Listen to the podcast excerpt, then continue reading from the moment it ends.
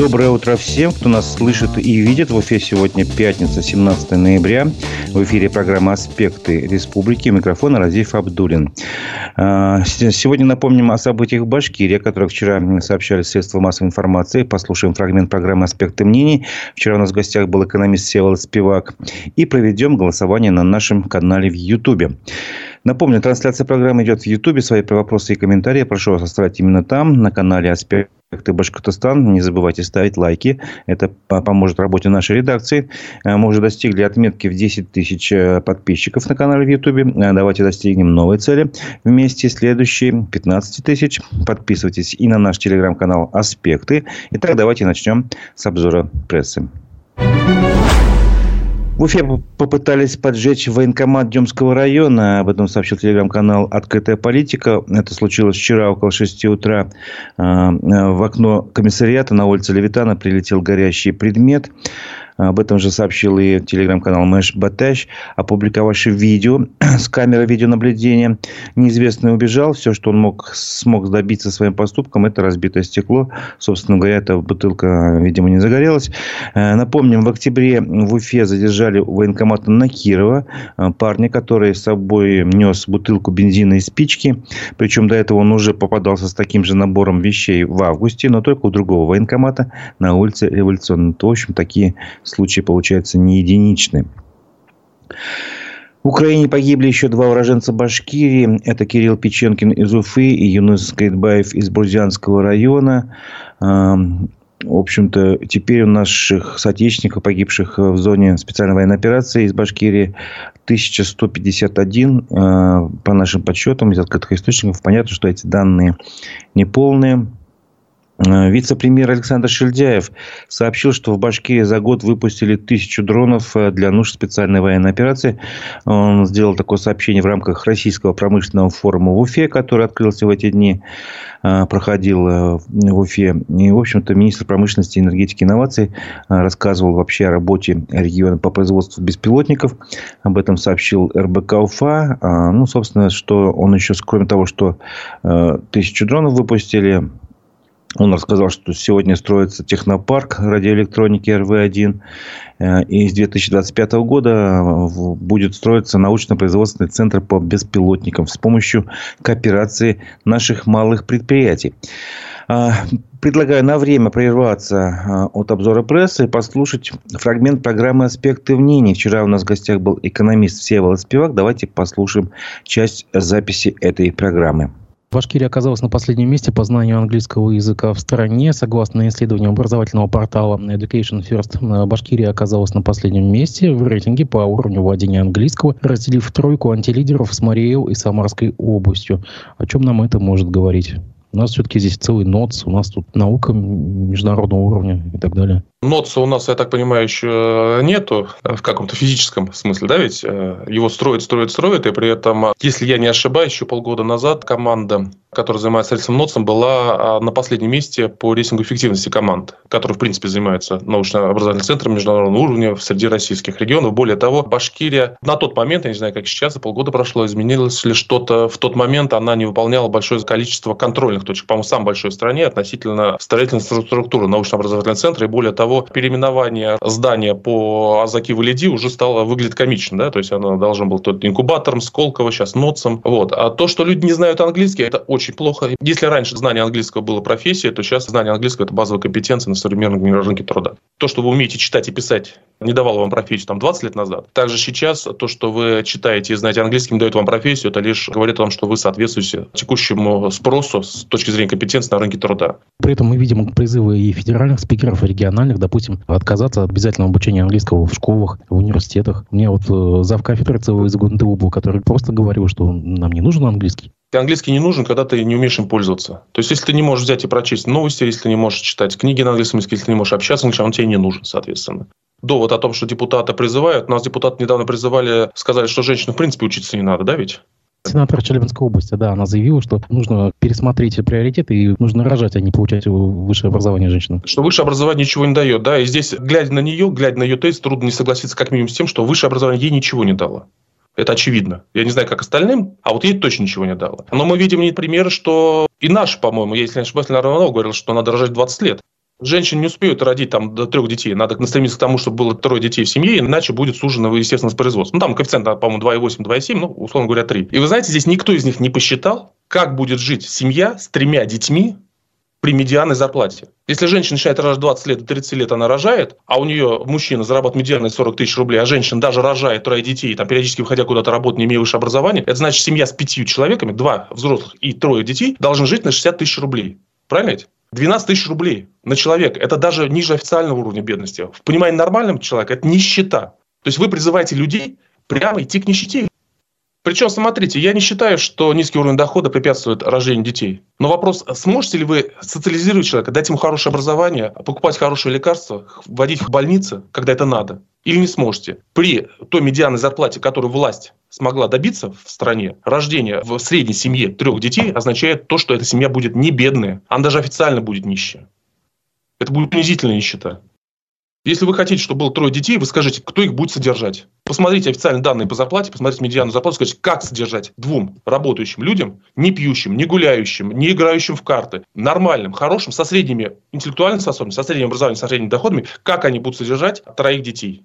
А еще добавьте к тому, что пенсионный возраст до 65 лет. Раньше можно было детей хотя бы отдать дедушкам, бабушкам, а сейчас как? Если ты в 20 рожаешь, у тебя и бабушки, и дедушки молодые, им еще работать и работать. То есть вы сделали все условия, при которых, если трое детей, это нищета у среднего человека. Понятно, можно сказать, что надо пахать в две смены, надо быть не средним человеком, надо достигать чего-то большего. Но это слова.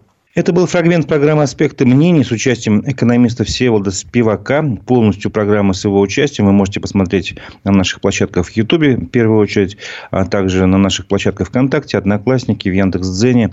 А, в Телеграме тоже появится ссылочка. И, в общем-то, смотрите а, повторы, записи программ, вернее, прошу прощения. Вот. Э, вы слышали мнение э, Всеволода Спивака в ответе на вопрос по поводу как раз вот демографии и прочего.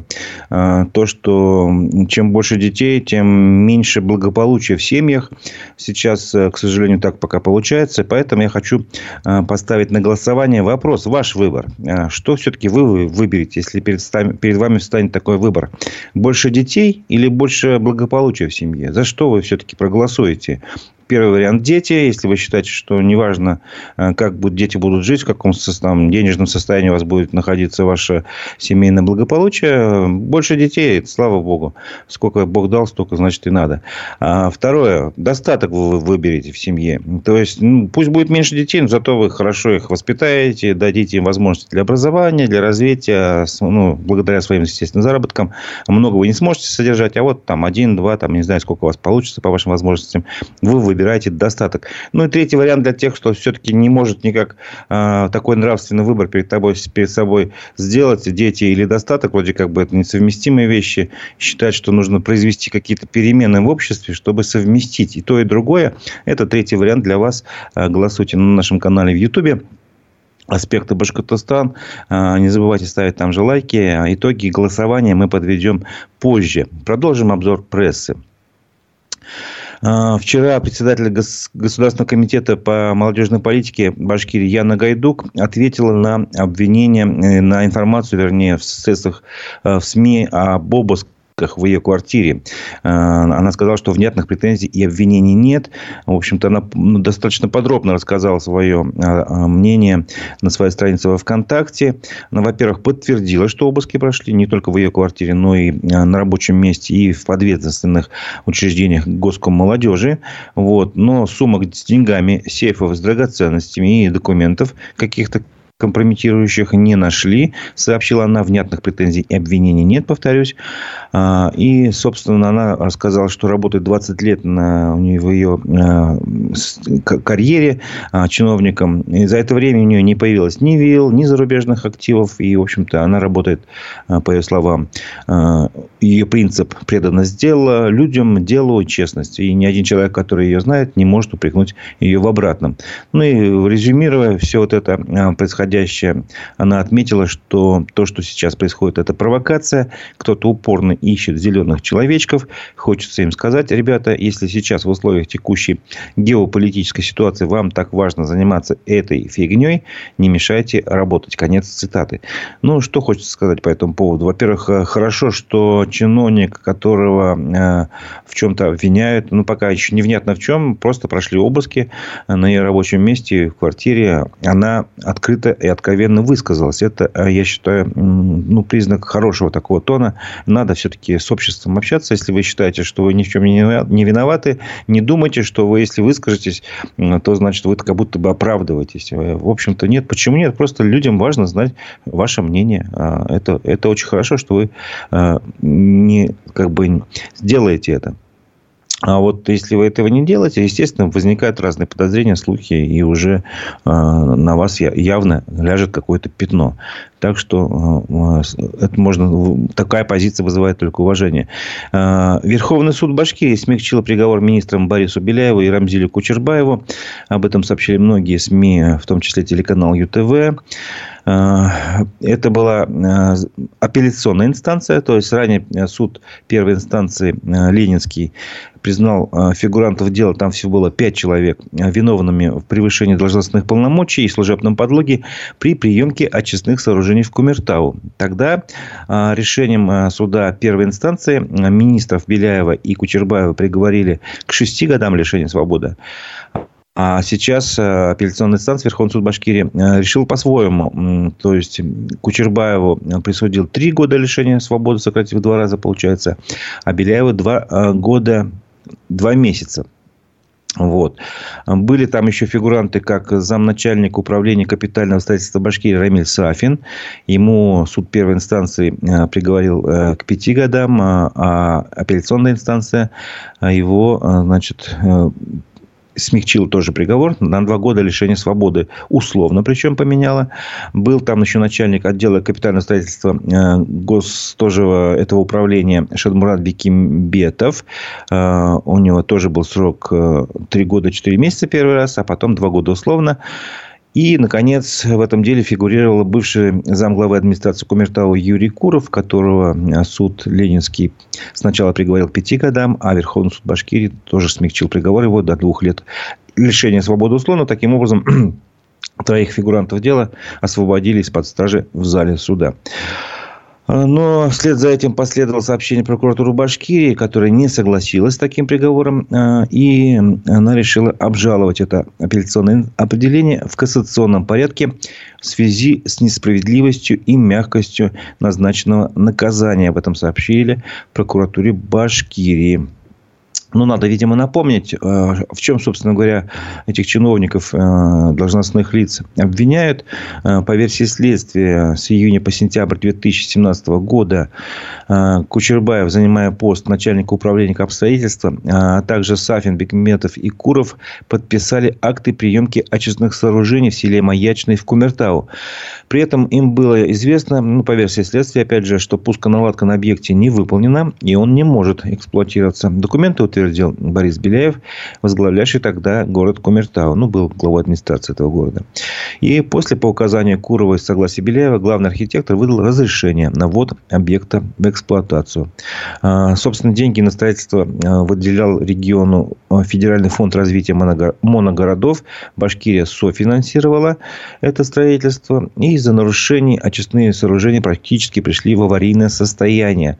В 2022 году фонд федеральный официально подал иск Министерству экономического развития Башкирии. И, в общем-то, в итоге по решению суда в марте суд взыскал с республики более 53 миллионов рублей по этому делу в пользу государственной корпорации ВЭБ РФ. Вот. А, ну, вот видите, в общем-то, речь идет о больших деньгах а, и об очистных сооружениях, которые, а, собственно говоря, не заработали. Деньги потрачены. Вообще на это дело ушло, конечно, больше денег. Не 53 миллиона, которые взыскали. В иске фонда к Минэкономразвития звучала цифра 267,5 миллионов рублей, включая средства, выделенные на строительство очистных сооружений. Вот, вот о таких деньгах идет речь. К другим новостям адвокат Рамиль Гизатуллин сообщил, что Лилия Чанышеву 16 ноября, то есть вчера, этапировали в Уфимское сезон номер один. Напомним, Лилия Чанышева внесена в список экстремистов и террористов. И он пояснил, что это означает. Напомню, она до этого в течение какого-то времени находилась в дюртюлях вот. И по мнению адвоката, это означает, что из Верховного суда Башкирии поступили документы, и Чанышеву можно отправить к месту отбывания наказания, поскольку, напомню, э, два суда первой инстанции апелляционной э, оставили э, приговор 7,5 лет лишения свободы в силе.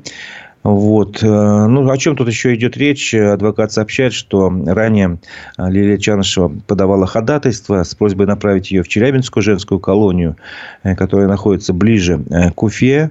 Вот. А, а ранее значит, адвокатов информировали, что ее могут направить в город Березники Пермского края. А в чем разница? Город Березники находится гораздо дальше – Туда можно доехать только автомобильным транспортом, а, что будет очень сложно для ее престарелых родителей. Вот. И а до Челябинска есть еще все-таки железнодорожное сообщение. Это значительно удобнее.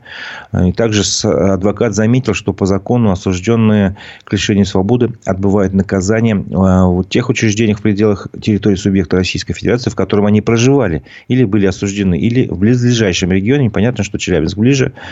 Вот. Но посмотрим, что будет происходить далее. Э, хотел бы все-таки еще вспомнить про предыдущее дело, про вот эти вот э, сроки, которые выдали э, суд, которым приговорил министров, там, напоминаю, два, два года, два месяца и три года, в общем, министрам, и два года условно такие сроки, а вот у Лилии Чанышевой семь с половиной лет.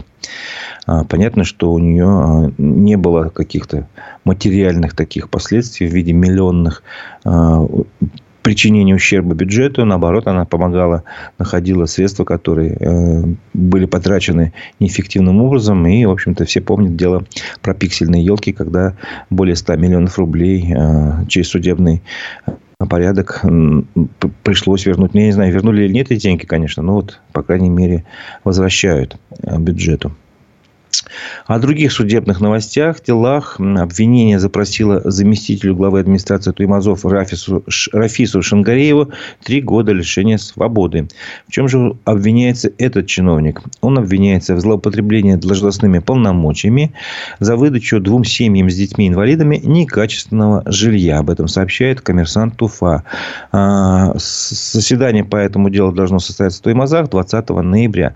По версии следствия, а, три года назад Рафис Шинкареев, будучи председателем межведомственной комиссии, поручил секретарю э, комиссии подписать у отсутствующих членов э, комиссии акты обследования и заключения о признании двух квартир ненадлежащего качества годными для проживания. В итоге от действия обвиняемого пострадали два ребенка-инвалида, чьи семьи получили некачественное жилье. А, чиновник признал свою вину и по инициативе Следственного управления республики а, администрация района закупила все-таки нормальные благоустроенные квартиры и согласовала их передачу пострадавшим семьям. Ну, здесь как бы вроде концовка благополучная, что дети все-таки получили жилье, а, вот, а чиновнику грозит три года лишения свободы, ну, если суд прислушается к доводам обвинения. А, инспекторы Росприроднадзора обнаружили в Башкирии нелегальных золотодобытчиков. Об этом сообщила в своем телеграм-канале руководитель Росприроднадзора Светлана Родионова. Она рассказала, что специалисты Росприроднадзора выехали в Учелинский район Башкирии, чтобы проверить одну из природных территорий. На месте инспекторы вместе с представителями межрайонной прокуратуры обнаружили группу людей, ведущих незаконную добычу рассыпного золота. А, ну, ну, естественно, была вызвана оперативная группа, а, и сейчас проводятся оперативно-розыскные мероприятия по данному факту.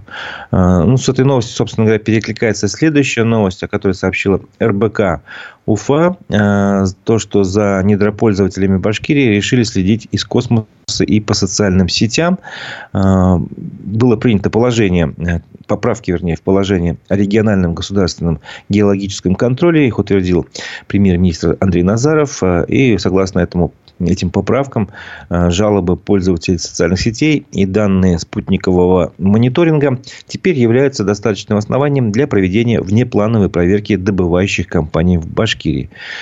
Вот. Ну, собственно, раньше, например, Э, можно было проводить такие проверки, если граждане больше трех раз в течение месяца обращались непосредственно в само ведомство или органа местного самоуправления, то есть, если они обращались вот с жалобами.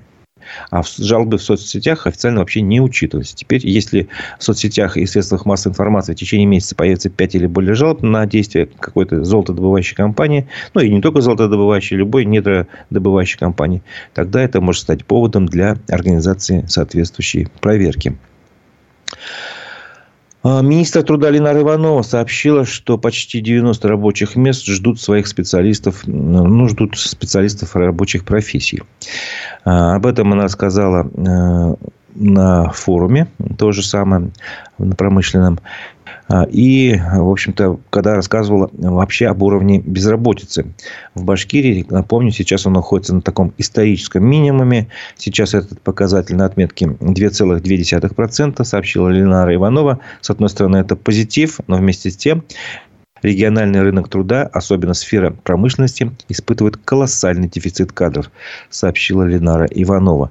По ее словам, если по республике на одного незанятого приходится 4 вакансии, то в промышленном секторе 8, то есть почти 90% вакантных рабочих мест не обеспечены специалистами. Ну и она назвала другие цифры. Например, в Башкирии не хватает около полутора тысяч слесарей, более 700 операторов швейного оборудования, более 500 токарей, электромонтеров – электрогазосварщиков и других ценных специалистов. И это при том, что э, людям готовы хорошо платить компании, которые в них нуждаются. Средняя заработная плата за первое полугодие в обрабатывающей промышленности составила более 61 тысячи рублей, а добыча полезных ископаемых более 87 тысяч рублей. Э, ну, собственно говоря, тем не менее, кадровый голод остается, несмотря даже на эти высокие зарплаты. А, напомню, что на нашем канале в Ютубе «Аспекты Башкортостана» идет голосование, на котором э, я прошу вас сделать выбор. Э, ваш выбор – больше детей или больше благополучия. Речь идет о э, выборе в семьях, естественно. Хотите вы иметь одного ребенка, выбирайте благополучие, ваш вариант благополучия. Хотите выбрать, тем не менее, сколько детей появится, столько и пусть будет, неважно, сможете вы их финансово обеспечить достаточно хорошо, выбирайте детей. Если вас ни тот, ни другой выбор не устраивает, вы хотите перемен э, в этом деле, чтобы вы могли и много детей иметь, и хорошо зарабатывать, вы выбираете третий вариант. В общем-то, голосуйте. Э, итоги голосования подведем ближе к концу программы. Не забывайте ставить лайки. Продолжим обзор прессы. А, в Уфе вынесли приговор по делу о хищении более 180 миллионов рублей у Башнефти. Об этом сообщили в Объединенной пресс-службе судов Башкирии. А, Ленинский районный суд Уфы вынес этот приговор по уголовному делу делу. Фигуранты дела – это двое бывших сотрудников компании «Башнефть» Айдар Тукаев и Ахат Султанбеков. И их сообщник, э, бенефициар коммерческой фирмы Ренат Абдулмазитов. Всех троих признали виновными в мошенничестве в особо крупном размере, совершенном э, группой лиц по предварительному сговору. И, в общем-то, в суде было установлено, что вот эти два сотрудника э, три года с января 2016 по март 2019 заключали фиктивные договоры с компаниями, которые были аффилированы их знакомому третьему лицу. Контракты касались а, разных инженерно-технологических работ, а, мониторинга их состояния, а, в общем ну и другое. Всего за эти услуги, которые на самом деле были не, не оказаны, произвели оплату как раз на эту сумму, более 180 миллионов рублей.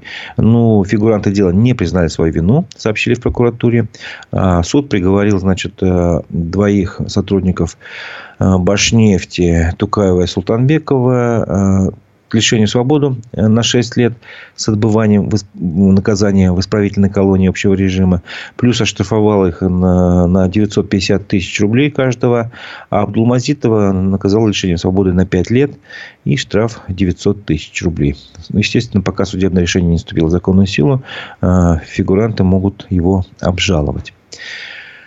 Еще одно дело возбудили Башкирии э, по факту создания двух банд. Об этом сообщили сообщили в Следственном комитете. Там было возбуждено дело по статьям бандитизм и организация преступного сообщества. И участие в нем в этом преступном сообществе совершенное лицом, занимающим высшее положение в преступной иерархии. Ну, речь идет, в общем, о таких э, статьях Уголовного кодекса 209 и 210. Э, там фигурируют аж 15 человек, все жители Стельтамака в возрасте от 17 до 40 лет. Э, по версии следствия, бывший э, э, осужденный 39-летний местный житель Сальтамака осенью прошлого года в городе организовал две устойчивые вооруженные группы, ну, попросту банды. Они э, нападали на людей, похищали их, требовали у них деньги и имущество. Собственно говоря, они нападали не на всех подряд, а на тех, которые, по их мнению, занимались незаконным оборотом наркотиков. Всего их жертвами стали 19 человек по материалам дела. Вот один из примеров, там, допустим, они похитили одного жителя, потребовали у него 600 тысяч рублей. Э, в итоге тот должен был оформить кредит и продать свой автомобиль и переоформить свою квартиру в собственность супруги одного из участников. Ну, он часть денег заплатил, после чего обратился в полицию, видимо, и потом началась раскрутка всей этой цепочки. Э, задержали участников преступной группы оперативники управления уголовного розыска МВД. Вот. В общем, теперь все эти дела расследуются. А, о профилактике преступлений поговорим. Э, Национальный банк Башкирии сообщил, что э, кибермошенники маскируются под сотрудников Банка России. Э, и они в Нацбанке Башкирии рассказали о новой преступной схеме. Собственно говоря, все заключается в том, что в мессенджерах создаются фальшивые аккаунты руководителей Банка Башки... России, где там они выглядят, эти аккаунты, достаточно достоверно. Там есть и реальные фотографии, фамилии, имя, отчество. В общем-то, и от имени этих служащих Банк России, значит, преступники, правонарушители отправляют а, всяким руководителям государственных органов и компаний сообщения с разными просьбами. С просьбами. Ну и, собственно говоря, все это потом раскручивается, в итоге а, заканчивается тем, что убеждают перевести деньги на их счета. Вот. Ну, то, то же самое можно сделать и в отношении других граждан, предупреждают сотрудники банка, э, Нацбанка Башкирии. То есть, создаются и какие-то поддельные аккаунты. Вообще, можно друга вашего создать, допустим, и сказать, э, пришли мне денег, собственно говоря, от имени вашего друга, которому вы доверяете. Фотография будет подлинная. Вы поднимете трубку WhatsApp, увидите портрет вашего друга, подумайте, и можете поверить. Поэтому, значит, э, никогда а, не совершайте денежные операции по просьбе незнакомых, да даже и знакомых лиц, потому что все-таки они могут быть подделаны, а, предупреждают в службе безопасности Нацбанка Башкирии, в том числе руководитель этой службы Рамиль Насибулин. Он также напоминает, что сотрудники Банка России никогда не используют общедоступные мессенджеры и социальные сети для решения служебных вопросов. Об этом важно знать. Но, естественно, если с вами случилось подобное, необходимо обращаться в правоохранительные органы. Напомню, на нашем канале в YouTube идет голосование. Я прошу вас ответить на вопрос, а, что вы выберете, больше детей или больше благополучия? Три варианта ответа. Дети, благополучие или перемены а, в жизни такие, чтобы вам не приходилось делать такого выбора. Голосуйте. Итоги голосования мы уже скоро будем подводить. Продолжим обзор прессы. Э, отдел Ространснадзора в Башкирии возглавил Тимур Мухаметьянов. Об этом сообщает РБК Уфа. Э, э, собственно говоря, он стал начальник, замначальника территориального управления Ространснадзора по Приволжскому федеральному округу в Башкирии. Многим он известен по своей работе в правительстве республики. В общем, этот человек, Тимур Мухамедьянов, Напомним, э, в 2017 году возглавлял комитет по транспорту и дорожному хозяйству, который теперь э, называется уже Минтрансом, то есть Министерством. До этого работал в Департаменте международного сотрудничества Министерства транспорта России. Э, в апреле 2020 года был назначен советником Радия Хабирова по вопросам транспортной и дорожной инфраструктуры. А позже, уже с 2021 года, работал в Минтрансе России и Российском университете транспорта. Вот. Ну, пока, как сообщил источник РБК УФА в правительстве республики, Тимур Мухаметьянов пока будет работать в статусе в Рио и приступит к своим обязанностям с понедельника 20 ноября. В зону его ответственности входит Башкирия и Оренбургская область. Прежний руководитель Ространснадзора Сергей Мирешко, который давно работал в этой должности, перешел работать в парламент Башкирии после выборов, перешел в новый состав Госсобрания республики. А, к Уфе вернемся. На архитектурную подсветку въезда в Уфу решили направить более 296 миллионов рублей, сообщает коммерсант Уфа. А, Управление коммунального хозяйства и благоустройства администрации Уфы а, решило провести конкурс 6 декабря. Будет выбирать подрядчика устройства архитектурно-художественной подсветки зданий, которые находятся на въезде в Уфу со стороны аэропорта. Ну, сумма еще раз около 300 миллионов рублей. Это очень важно для того, чтобы понимать, сколько денег уходит на подсветку. Ее, а, ее хотят сделать очень оперативно, до 22 декабря. На трех домах по улице Закива Лидей на проспекте Салавата Юлаева. Также а, до июля следующего года на 33 домах по разным улицам, которые находятся на въезде в Уфу. И издание напоминает, что подсветка одного дома стоит от 142, 142 тысяч рублей до 14 с лишним миллионов. Вот такая у нас будет архитектурная подсветка. А, культурная новость. В Уфе открылась выставка четырех художниц, в том числе мамы музыканта Юрия Шевчука. Об этом сообщил Уфа-1. Выставка продлится до 11 января следующего года, естественно, в Музее современного искусства «Заман» в арт-квадрате. Кто не знает, где находится этот музей. Выставку назвали «Вопреки». А, собственно говоря, а, основной акцент этой выставки сделан на творчестве людей, которые не получали профессиональное образование художников, но начали свой путь художественный в сильно зрелом возрасте. Там будут представлены работы Веры Морозовой, Адии Сиддиковой, Клары Тайгановой и Фании Шевчук, которая является как раз мамой рок-музыканта. А, могу напомнить, что Фания Шевчук любила рисовать с юности и находила отдушину в этом виде искусства, но посвятила себя воспитанию троих детей и работе, а образование художественное получила, когда ей было уже 48 лет. А вот Вера Морозова интересный человек. Ее сослали в Уфу как жену врага народа, но в результате она встала у истоков башкирской скульптурной школы. А, ну, еще пару слов о двух других авторах. Адья Сиддикова большую часть жизни работала швеей, пока случайно не устроилась в художественный комбинат, где ее талант живописца вышел на первый план. А Клара Тайганова работала в совхозе, но потом стала руководителем Дома культуры и в 42 года начала писать картины. Вход на выставку свободный. Так что рекомендую, пока есть такая возможность. Тем более вход на выставку свободный. А, подведем итоги голосования на нашем YouTube-канале «Аспекты Башкортостан». Спасибо, что ставите лайки. А, итак, вопрос звучал так. Поскольку а, нас э, государство активно пропагандирует и агитирует, давайте рожайте больше детей. Многодетная семья – это хорошо. А, но, тем не менее, как а, подсчитал экономист, если а, при даже средней зарплате мужчина в семье будет зарабатывать там 40-60 тысяч вместе с женой, на пятерых если будет трое детей, это будет э, такой э, уровень доходов, что это будет за порогом нищеты. То есть, что вам все-таки э, вы выберете? Детей, благополучие или третий вариант перемены? Ну, собственно говоря, аудитория разделилась на три категории. Большинство все-таки голосует за перемены. Ну, нормальный разумный выбор 46%, 38% а, за благополучие, то есть все-таки будут заботиться о развитии своих детей, а, не говоря о, том, что их будет очень много. Вот. И, наконец, выбрали вариант дети, 15%, меньше меньшинство, ну, это тоже выбор, как бы ваш, ваш выбор. Спасибо за активное голосование. А, подписывайтесь на наш YouTube-канал, а, делитесь ссылками на наш канал и э, не забывайте ставить лайки.